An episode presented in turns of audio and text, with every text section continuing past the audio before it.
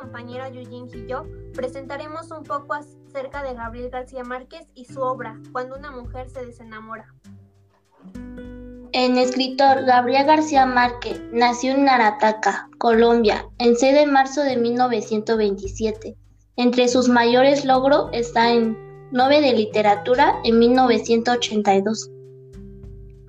Publicó su obra más exitosa, Cien años de soledad, en 1967 y se convirtió en una de las novelas más importantes de la literatura del siglo XX. Obtuvo un gran éxito de ventas y una enorme repercusión con sus obras. Crónica de una muerte anunciada. El amor en tiempos de cólera. El coronel no tiene quien le escriba. Los funerales de la mamá grande. Relato de un náufrago. Ojos de perro azul, etc. Así, García Márquez ha sido el mayor representante de llamado realismo mágico, caracterizado por el encuentro de elementos realistas con apariciones y circunstancias fantasiosas.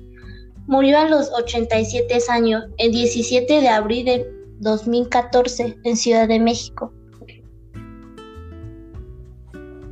Cuando una mujer se desenamora de Gabriel García Márquez. ¿Saben? Cuando una mujer se desenamora, siempre lo hace en silencio, lamentablemente, sin decirlo, sin hacer ruido, hasta llegar al punto de no retorno. A diferencia de nosotros los hombres, que francamente se nos nota todo, ellas soportarán tantos errores y decepciones de la persona que aman, que incluso muchos hombres llegan a pensar que jamás serán abandonados. Pero te comento una cosa, amigo. Una vez que el agua rebasa el límite, una vez que el costal se ha llenado de piedras, una vez que el corazón de una mujer se pierde, este se pierde para siempre. Si ama a su mujer, cuídela y enamórela todos los días. Téngalo por seguro. Cuando el amor se apaga dentro del corazón de ellas, nunca más vuelve a encenderse.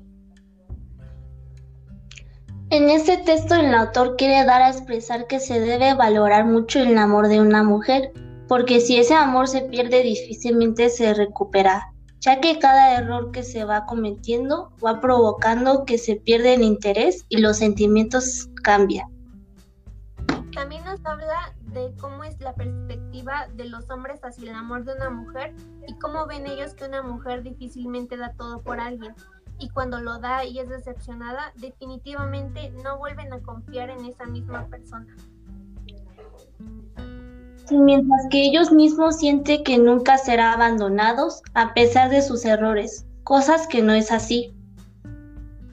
Ese texto nos pareció bastante conmovedor y reflexivo, ya que deja este pensamiento de que el hombre debe de valorar y respetar a la mujer y la mujer debe de tener límites de los errores que perdona y viceversa.